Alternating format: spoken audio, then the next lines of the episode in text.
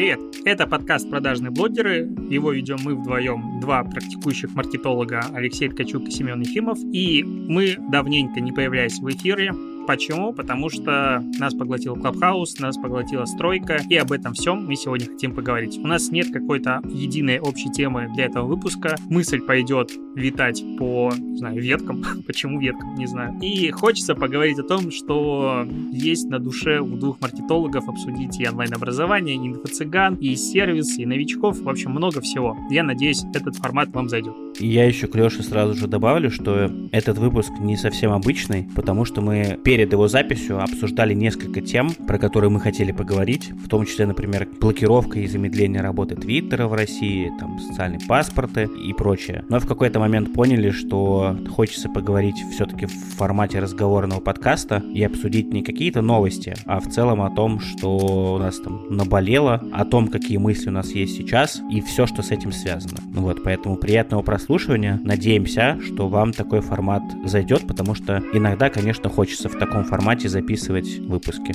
Поехали.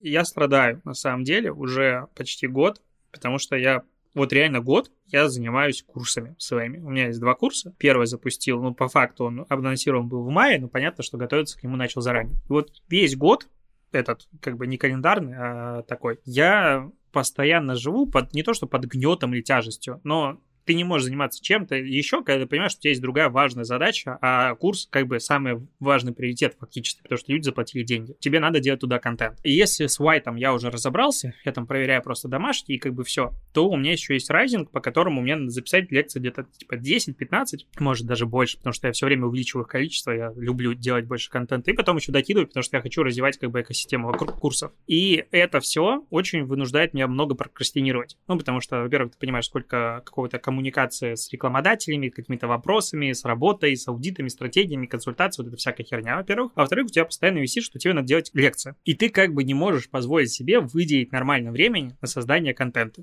Ну, то есть, если посмотришь, допустим, на мой Native.ru, то у меня же там статьи практически перестали выходить за последний год. Там их в начале года было в прошлом много, а потом они прям закончились. Потому что я не могу себе разрешить сесть и потратить, допустим, 20 часов времени на создание какой-то статьи. И у меня вот есть такая золотая мечта, что когда-то, вот в ближайшее время, я все-таки допишу все свои курсы, я заигнорирую все свои посылы, позывы и так далее, потому что у меня есть идея для классного курса, я не превращаюсь в инфо-цыгана, но аккумулирую весь опыт на консультациях понимаю реально большое количество проблем маленьких региональных агентств, я понимаю, что их там, может быть, условно стоит покупателей потенциальных этого курса, но им будет супер полезно. И вот сделать какой-то небольшой такой, типа, как на 20 лекций, полукурс для них, э, рассказать про все основные проблемы, чтобы они там знали, что как делать и куда выруливать. И это могло бы быть им клево клево и полезно. И вот видя это, я хочу себя застопорить и начать все-таки заниматься контентом. То, ради чего я, блин, увольнялся, то, ради чего я уходил на фриланс, чтобы иметь возможность сделать контент. И вот здесь у меня есть куча идей. И по видосам, прям на YouTube я хочу отдельно качать видосы, и по подкастам, и по статьям, и по постам. Но я на все это не могу уделить внимание, потому что у меня постоянно идет вот висит, что вот сейчас курс доделаю, и тогда смогу заняться. И вот эта вот идея что вот сейчас, вот сейчас, оно, короче, стопорит вообще весь контент, который я как бы потенциально мог бы производить. И из-за этого я ничего не могу делать. И это странно. Я вроде бы как и, допустим, я две недели пытаюсь сесть сделать лекцию, но у меня куча какой-то вот операционной работы, за чего я не могу это сделать. И вот какая-то такая странная херня. Из всего того, что ты сказал, есть такое, знаешь, ощущение, ну, создается ощущение того, что тебе просто нужен человек, который все это поможет структурировать, собрать и будет, ну, как знаешь, вот как ты сказал, продюсер есть, да, а есть, наверное, как, типа, как личный помощник, наверное, или как это сказать, наверное, вот в таком направлении. Человек, который который просто будет со всем этим помогать. Потому что, ну, я понимаю, что ты сейчас начнешь махать головой, типа, не, не согласен или что-то не так. Я уже помахал головой. Тут надо по-другому. Тут надо просто меньше брать проектов. Ну, то есть есть условный мейв, который требует на себя время. Есть э, телеграм-каналы все и так далее. И кажется, что есть что-то еще интересное, что ты хочешь начать делать, и ты начинаешь это делать. И там, ну, а сделал аудит. Ну, классно, я люблю делать аудит. А давай сделаешь. И каждый, он отнимает время. И получается, ты не можешь освободить время на важное, которое ты бы хотел заняться делать. У меня вот здесь, я для Патреона разверну, как бы стоит вот как бы книги, да? Знаешь, как я читаю книги? Я их покупаю. А, да я могу тебе тоже показать, у меня там также две полки также стоят. То есть я их как бы покупаю, и сейчас я уже для себя признался в том, что я покупал в последний раз книги просто для того, чтобы поставить их красиво на полку. Ну, то есть вот про Нутеллу красивая упаковочка, про Uber красивая. А, еще я зашел в книжный магазин и понял, что книги-то говно сплошное. Ну, то есть я зашел в буквоед, в Радуге, он огромный, там типа 5 стеллажей условной бизнес-литературы, и ты смотришь на все это и понимаешь, что здесь не то, что нечего, тут, в принципе, это можно сжечь, это будет полезнее все. Вообще же ничего нет. И я реально начал, думаю, ну, если ты не знаешь, что покупать, надо покупать историю развития каких-то больших компаний. Там хоть может быть интересно, потому что продавец обуви реально офигенная что история. Я ее прочитал в отпуске, я был в Турции, я, наверное, за два дня прочитал. Ну, просто я не отрывался. Я ее на телефоне читал и не отрывался, пока ее не дочитал. Ну вот, и по поводу как бы контента, мне кажется, то есть можно сделать классный кейс, и по продвижению продажных блогеров, и взять э, какого-то рекламодателя, просто этим как бы надо заняться. То есть если сесть и за полдня накидать какой-то список э, тем, которые мы реально хотим обсудить, вот знаешь, такие вот, как мы про онлайн-образование все-таки делаем выпуск, и вот что-то в подобном стиле, потому что, ну смотри, мы, по сути, не потратив никаких ресурсов, взяли, опросили тысячу человек, которые прошли онлайн-курсы, собрали с них фидбэк, собрали с них, ну, много интересной инфы, которые, по сути, мы сделали полноценное исследование. И я, когда начинаю думать об этом, понимаю, что медиаресурс, который есть э, у нас с тобой, он позволяет делать, по сути, отраслевые исследования вот так. Даже тебе думать не надо. Ну, то есть ты просто берешь и собираешь обратную связь, потому что есть лояльность аудитории, она очень широкая, и это позволяет делать достаточно репрезентативные, в принципе, исследования. Ты берешь, просто собираешь, и это может ложиться в основу и выпусков, потому что это интересная, уникальная статистика, которой нет, не пересказываешь какое-то чужое исследование. И в целом это полезно рынку. И вот если ты берешь, составишь такой план выпусков, говоришь, что будет вообще сделано, как примерно будут потрачены ресурсы, какие мы планируем активности, и ты просто говоришь, ребята, вот, ищем рекламодателей, делаем такой проект, мы же работаем с такими же маркетологами, им также интересно. То есть я уверен, что этот проект, ну просто если мы сядем и как бы предложим идеи и подойдем как к питчингу, ну, то есть как к привлечению инвестиций, все взлетит. Ну, то есть тут вопрос только в том, что мы подзабили. У меня, кстати, уже есть э, мысль насчет э, одного из таких выпусков. Я что-то об этом не подумал. Сейчас вернуться. Инфо-цыгане vs инфобизнесмены. Потому что вот все это время, которое я сидел в Клабхаусе, я понял одну прекрасную вещь. Большинство людей, в принципе, просто не знают особо отличий э, между вот этими двумя терминами. А многие люди вообще, в принципе, не знают, кто это такие. Несмотря на то, что было там довольно много комнат, где сидели в том числе маркетологи, которые реально вполне себе в каких-то нишах успешные там и реализовались, но люди просто не знают, кто это такие. Или, например, знаешь, для меня было удивительным тот факт, что ты, наверное, просто этот момент не застал. Мы в Клабхаусе наткнулись на целую стадо, так скажем, да, э, этих тех самых э, инфо-цыган. Во главе них был один парень по имени Тео. А, я знаю, ну, слышал про него. Вот, когда он взял у девушки 50 тысяч за раскрутку ее профиля, привел что-то там 50 или 100 подписчиков, что-то такое. А когда она потребовала возвращать деньги, он сказал, да нет, вы меня просто неправильно поняли, там типа все услуги были оказаны. И вот я сидел с ним в комнате, это тот самый удивительный момент, когда Google о человеке не знает вообще ничего. То есть вы вбиваете его имя и фамилию в Google, и там нету ничего. Ну, обычно, как в нормальном мире устроено, вы вбиваете там, например, фамилия, имя, у вас находят сразу социальные, ну, профили в соцсетях, там, ВКонтакте, Фейсбуке, может быть, иногда какие-то видосы на Ютубе, если вы где-то снимались там и так далее. А здесь единственное, что было у человека, это статья, датированная буквально пару дней давности, то есть, условно, 8 марта была статья, 11 а марта мы с ним разговаривали в комнате, а, где он с пафосом просто перечитывал то, что мы давали в комментарии Форбсу. Мы помнишь, мы давали комментарий Форбсу, где рассказывали про то, сколько можно зарабатывать на Клабхаусе, сколько модераторы берут за комнаты там и так далее.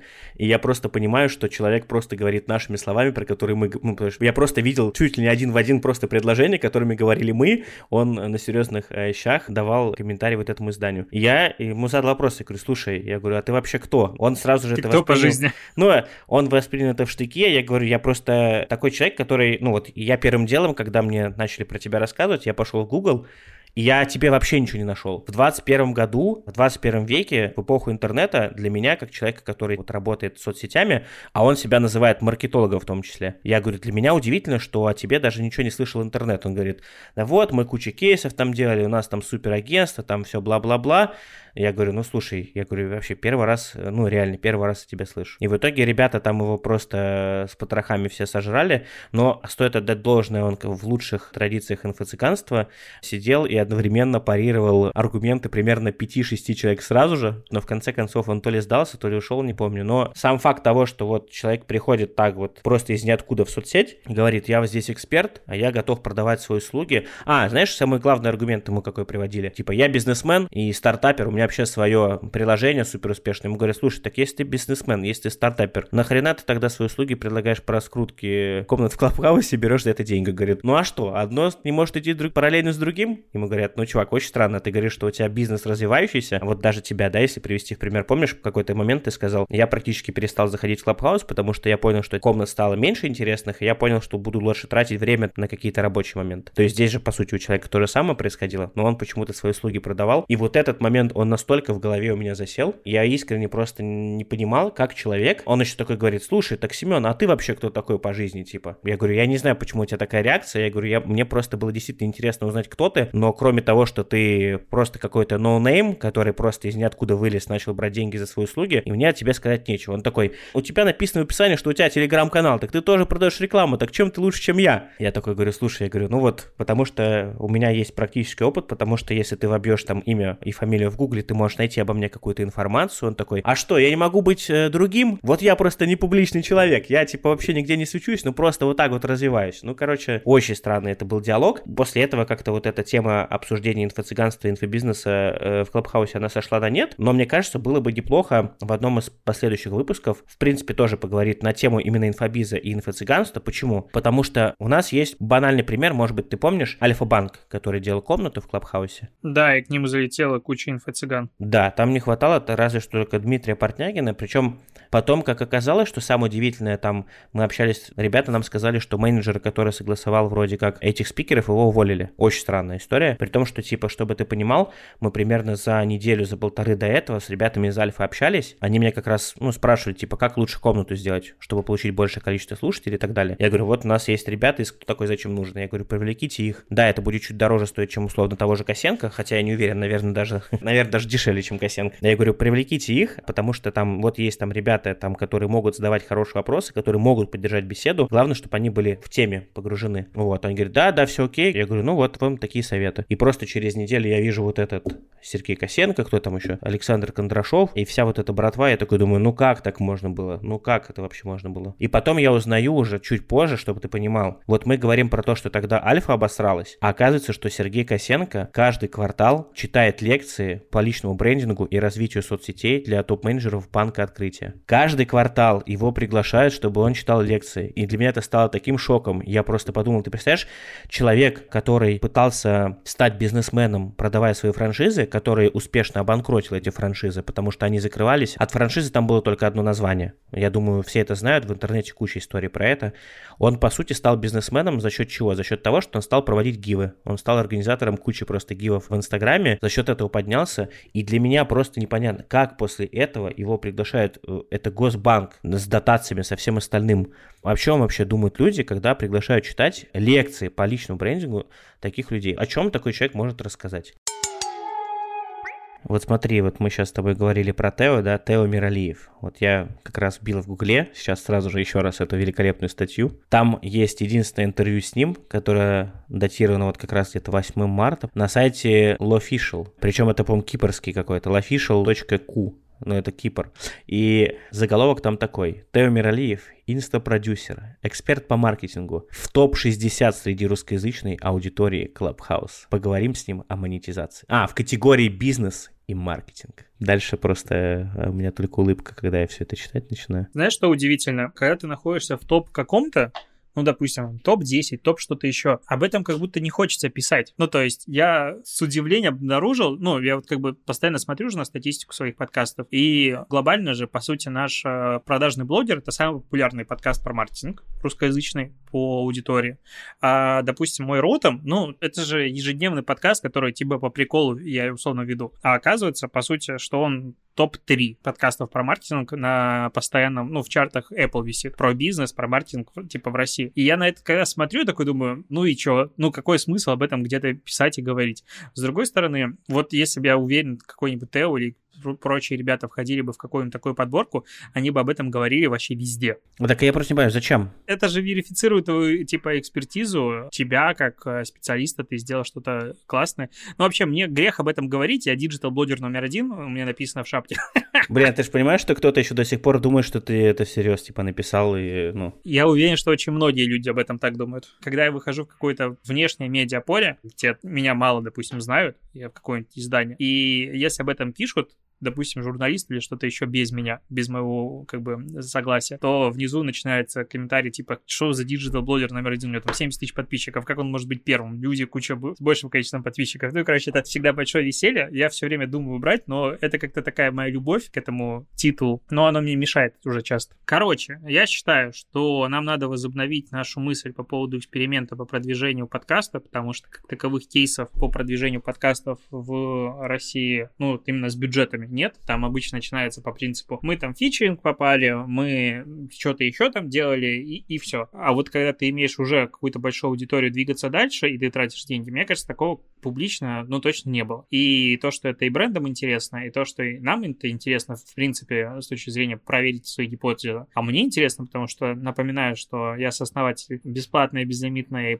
платформы для подкастеров mave.digital. Лучшая платформа для подкастеров для того, чтобы завести свой подкаст или перенести туда. Вот. И импорт статистики из Anchor тоже там есть. Идеально вообще работает. То мне это все интересно. То есть, мне кажется, такое можно делать реально крутой симбиоз. Я прям захотел это сделать. Но мне понравилась твоя мысль по поводу того, чтобы человека взять на продюсера. Как, как ты на такое смотришь? А где его взять такого? Ну, то есть, это надо, чтобы человек, э, ну, прям до хрена всего знал. Про инфобизнес. Ничего плохого, кстати, в инфобизнесе не вижу, сам им занимаюсь, все хорошо. Мы же сменили команду практически всю. И маркетинг, и продажи, и вообще все. И уже чуть ли не дважды за последние там три месяца. Я же сотрудничаю с Median School, и мы делаем в партнерстве два курса моих, и вот команда, которая занималась продажами, ну, то есть весь отдел продаж, это было 10 человек плюс, и продвижением, и много кто еще полностью сменили команду, потому что вот есть прекрасное слово проактивность, которое часто требуется в резюме. И зачастую, на мой взгляд,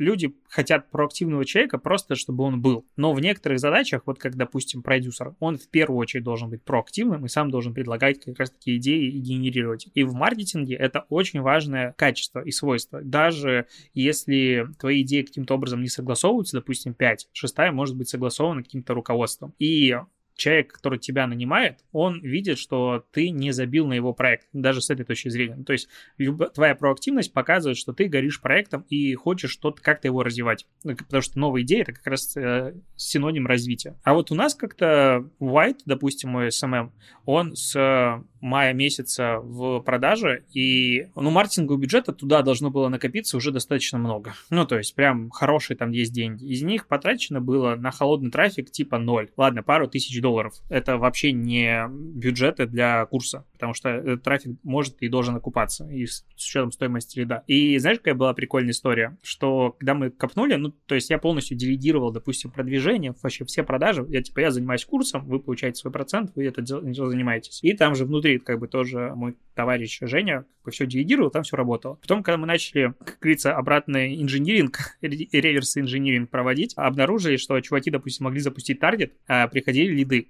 ну, холодные, из рекламы, но они менее конвертируемые, чем горячий трафик из моего, допустим, профиля. И они просто сбивали на них рекламный и обрабатывали лиды, которые были, допустим, из моих каких-то упоминаний. Ну, потому что там же конверсия больше, это логично, и меньше сил надо приложить, не надо объяснять ничего. И вы такие, типа, в смысле? Как это так? И вот таких нюансов казалось очень много. В итоге я хочу, когда мы все восстановим и как бы переиграем, все-таки сделать э, какие-то тоже публичные кейсы про онлайн-образование, потому что был месяц, когда школа ушла в минус. Вот чтобы школа ушла в минус, э, онлайн-образование с востребованными курсами, это, на мой взгляд, надо постараться. И хочется просто, ну, прям очень честные, четкие вынести ответы. Но, опять же, знаешь, а, в тему следующего какого-то подкаста про онлайн-образование, вот у нас есть Rising SMM, который который фактически это особо не продвигался, он запустился в декабре, в худшее время, когда вообще можно запускать новый курс. Его проходит там больше, почти 750 человек примерно сейчас. White SMM, который с мая месяца, и который, по сути, не имеет э, прямых аналогов конкурентов, а Rising это, по сути, курс для начинающих специалистов, там упор в маркетинг, но все же. А White это про стратегию. И вот он продался уже в меньшем объеме, чем Rising. Типа, почему делать сплошные курсы для новичков? Потому что там просто банально больше денег. Сильно больше. Поэтому, наверное, сейчас все онлайн-университеты пошли вообще в разные направления. Может, ты видел уже рекламу? А, ландшафтный дизайн, дизайн интерьера, вообще-вообще во все полезли. Именно для новичков. То есть э, и, и везде курсы делаются именно не под тех, кто же шарит, а вот именно как раз для начинающих специалистов. Потому что подготовка материала туда, она намного проще.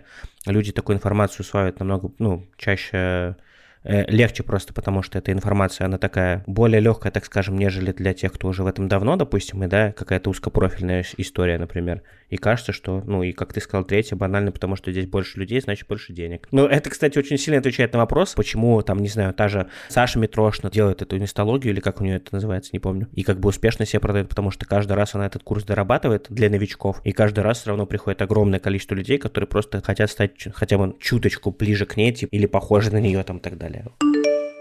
Знаешь, в чем фишка для новичков? Я это, кстати, тоже вижу очень четко по курсам, по тому, как это работает. Допустим, в райзинге, в начинающих специалистах, ты объясняешь какие-то, не то что прописные истины, но а как бы базу. То есть э, даже, что там объясняешь, не знаю, каким образом работают ответы на комментарии, какие стратегии продвижения и так далее. И это все стараешься очень сильно разжевывать.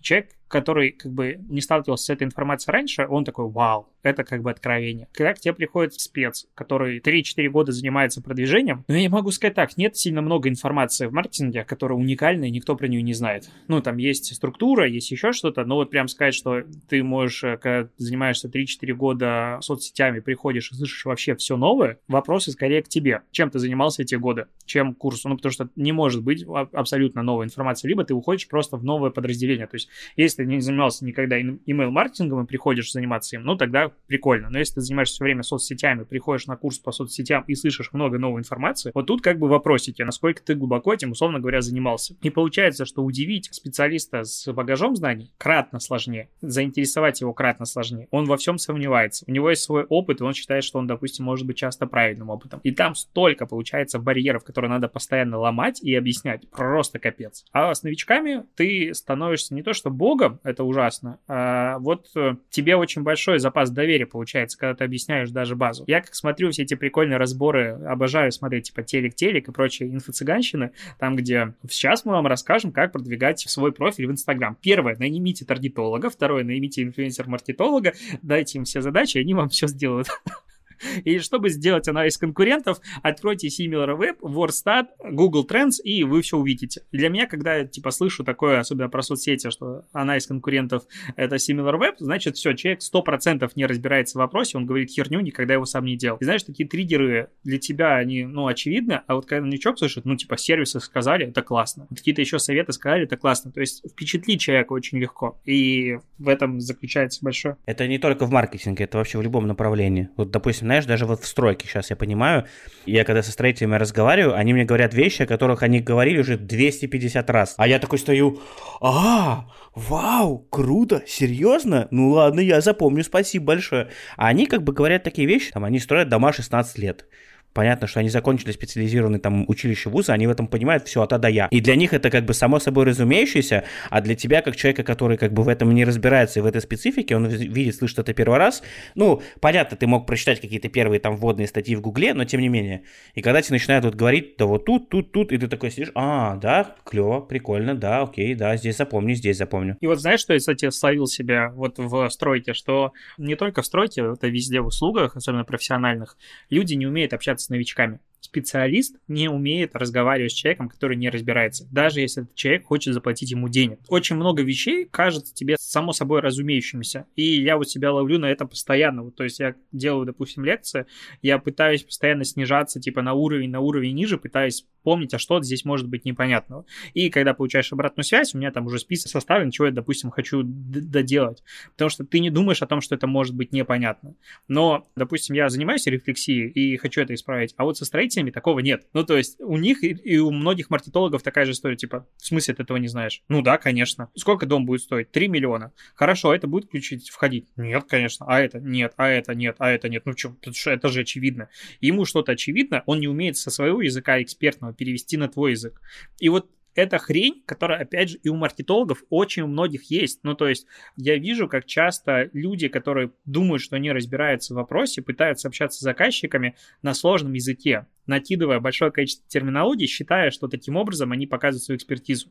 Я считаю, что настоящий эксперт, эксперт настолько сильный, что он может спуститься до любого языка. У меня был пример, кто-то из дальних родственников просил помочь э, продвинуть в Инстаграме что-то, я не помню, что какую-то одежду там продвинуть. И дала водную, что она поучаствовала в Диве, то все, то все, то все. Ну, то есть там жопа просто куда ни плюнь, ну, все плохо. Я понимаю, что я не могу ей помочь. Ну, то есть, лучший вариант это сказать ей просто забей. Ну, то есть, реально, я так и сказал, займись другой работой, другим бизнесом, это не взлетит. Но я это объяснял часа три подряд, пытаясь спускаться до аналогии и понятной ей терминологии. Потому что если я просто начал рассказывать что-то на языке стратегии, ну, она бы ничего не поняла, и ей бы это было все сложно. И, кстати, вот возвращаясь э, к Тео, про которого мы говорили сильно раньше, по поводу того, что у него бизнес, он предприниматель и все остальное, у него куча кейсов, и он вот просто еще зарабатывает в Клабхаусе деньги, а, потому что почему бы нет. Я вообще не спорю, что предприниматель может зарабатывать на чем угодно. Но это также странно, на мой взгляд, если бы я сейчас дополнительно вел проекты и искал бы их в Клабхаусе на продвижение. Это, наверное, было бы что-то не то со мной потому что у тебя, когда есть куча задач, ты просто не успеваешь делать что-то еще. Опять же, если у тебя супер успешный бизнес, агентство и так далее, и ты готов за 50 тысяч потратить какое-то количество часов времени в месяц, часов 25, 30, 40, откуда ты их берешь? У тебя часов ограниченное количество, ну, по-хорошему, там, до 200 в месяц рабочих часов, и ты готов взять и отдать четверть этого времени за какую-то сумму, частично незначительную, если ты говоришь про какой-то успешный бизнес. Вот тут возникают вопросы. То есть, если я вижу, что реально крутые медийные ребята готовы взяться за проект, это либо что-то очень интересное, либо какие-то очень большие ресурсы. Во всех остальных случаях никто не берет новую работу, потому что у тебя ее и так до хрена. Ты еще сказал по поводу того, что очень часто люди, которые разбираются в специфике, например, ну, давай возьмем маркетинг, да, они не слышат новичков и не умеют им это объяснять. Почему, как тебе кажется, вот, ну, в чем заключается основная проблема? Потому что я вот, допустим, на основе даже того, что мы в Клабхаусе несколько недель делали комнаты для новичков, и потом даже пар маркетинг мы делали комнаты и отвечали на вопросы новичков, у меня не создалось ощущение того, что я не хочу говорить за себя, там было несколько ребят в том числе, мы вполне нормально на вопросы новичков отвечали. Но я прекрасно понимаю, что нельзя судить по себе, и наверняка есть действительно большое количество людей, э, у которых вопросы новичков, там, не знаю, типа, как настроить рекламу, там, не знаю, или с чего лучше начать, они вызывают, типа, недоумение, или там вопрос, типа, чего? Ну, типа, чувак, иди погугли, типа, ну, то есть... Я немного о другом. Смотри, Клабхаусе, по сути, ну, я тоже присутствовал в некоторых этих комнатах, большая часть вопросов касалась интерфейса и каких-то очень простых особенностей. И разница между новичком и новичком в Клабхаусе — это, условно, три дня сидения в комнатах и работе с ними. Я не про комнаты для новичков в Клабхаусе. У нас были комнаты, которые мы делали от имени РМ, где мы отвечали на вопросы новичков в рекламе и маркетинге. И там люди задавали конкретные вопросы, типа, вот у меня интернет-магазин, который продает, там, допустим, не знаю, бижутерию там в Омске. Подскажи, скажите мне, с чего лучше начинать, или там, не знаю, с чего лучше продвигаться и так далее. Я именно вот про такие. Ну вот я знаю ребят, не буду их называть, им можно задать очень простой вопрос, ну, новичковый, но часто новички задают простой вопрос, и для того, чтобы ответить на него, надо вот как бы взять и типа а давайте я сейчас проведу 20-часовую лекцию и отвечу. И они как бы вбрасывают ответ, который вроде бы кажется им понятным. Типа, как вот мне продавать в Инстаграм? Фу, господи. Настраиваешь пиксель на сайте, делаешь э, динамический ретардитинг, сплит-тестирование недельки две, бюджет половинишь, смотришь, что конвертит лучше, садишь отдел продаж, полетели. Вроде все понятно, что сказал. А человек вообще не понимает, ему кажется, этот термин непонятен. Ну, то есть здесь вопрос терминологии, здесь вопрос в том, насколько тебе надо спуститься на уровень объяснения информации. Ну, то есть вот как бы те вещи, которые я писал, они вроде бы понятны, но по факту для многих это, ну, типа, заоблачная хрень. Ты вообще не понимаешь, о чем речь. И люди, которым, да, спасибо, мне очень полезно, они часто могут не понять, что ты им объяснил. Но я в большей степени даже про другое говорю, что ответить на вопрос ну, на самом деле легко. А вот научить, объяснить, как надо делать, вот здесь возникает главная проблема делегирования знаний. Потому что, когда ты знаешь, как это делается, это не гарантирует того, что ты сможешь объяснить, как это другому человеку это сделать. Базовая вещь, не знаю, анализ конкурентов или анализ аудитории целевой. Есть вещи, которые ну, ты просто интуитивно сидишь и делаешь. А как объяснить человеку, что в ситуации с брендом А надо смотреть, допустим, на какой-то первый пункт, в ситуации с брендом Б там важ, важна, допустим, демография, а в ситуации С важна его профессиональные навыки. Это как-то донести до аудитории. То есть именно передача знаний это намного более сложная вещь, чем умение делать свою работу. Поэтому преподавателями вообще не все могут быть, на мой взгляд. Я про это больше говорил. Нет, да, согласен. Ну и, и плюс еще, конечно, наверное, самый главный плюс, что когда мы говорим про вот такой, знаешь, ситуацию вопрос-ответ, ты когда мало того, что можешь проговаривать быстро, даже если тебе кажется, что ты подробно проговариваешь, человек не всегда в это въезжает. А возможности повторно задать вопрос у него не всегда появляется. Даже если мы говорим про, например, тот же формат консультаций. В случае, когда это все-таки идут какие-то видеоуроки, человек может в любой момент к нему вернуться, этот видеоурок пересмотреть, если ему что-то непонятно. Мне очень нравится формат, может быть, ты знаешь Skillcap, да? Знаешь ребят таких? Не, что-то не слышал. Ну, короче, посмотри, у них очень прикольное приложение. Они что сделали? У них был курс, я покупал курс э, с Ильяховым, но, к сожалению, до конца его так и не прошел. Прошел где-то до середины точно, а потом что-то забил, короче, вот. Но у них прикольная штука, что у них все идет в формате такие, знаешь, как квизов. То есть, условно, у них идет э, например, на 10 на 15 минут с Ильяховым, когда он рассказывает ключевые моменты, а дальше у тебя идет формат опроса, ну, типа, знаешь, когда правильно угадайте правильный вариант ответа и так далее. И то есть получается, что ты как будто закрепляешь вот эти знания уже после увиденного, и мне это прям очень понравилось. И особенно, что это было не, с, допустим, как у а, Skillbox я проходил курсы, да, когда по приложению их, по-моему, до сих пор нету. Вот у Skillcap было прикольно, что это все на телефоне происходило, и это было невероятно удобно, потому что выбирать вот эти варианты ответа, не знаю, у тебя как будто вовлеченность, что ли, она намного больше. Я не знаю, как это объяснить, но мне кажется, что вот реально будущее за такими приложениями, где вот эти курсы будут интегрированы в формате видео, а дальше вот как раз вот этот элемент э, как геймификации, когда человеку предлагается угадывать, выбирать правильный вариант ответа и так далее. Это очень круто. Вот даже меня, как человек, у которого большой опыт, я сидел просто как ребенок, э, тыкался, выбирал эти варианты ответа там и, и пытался все угадать.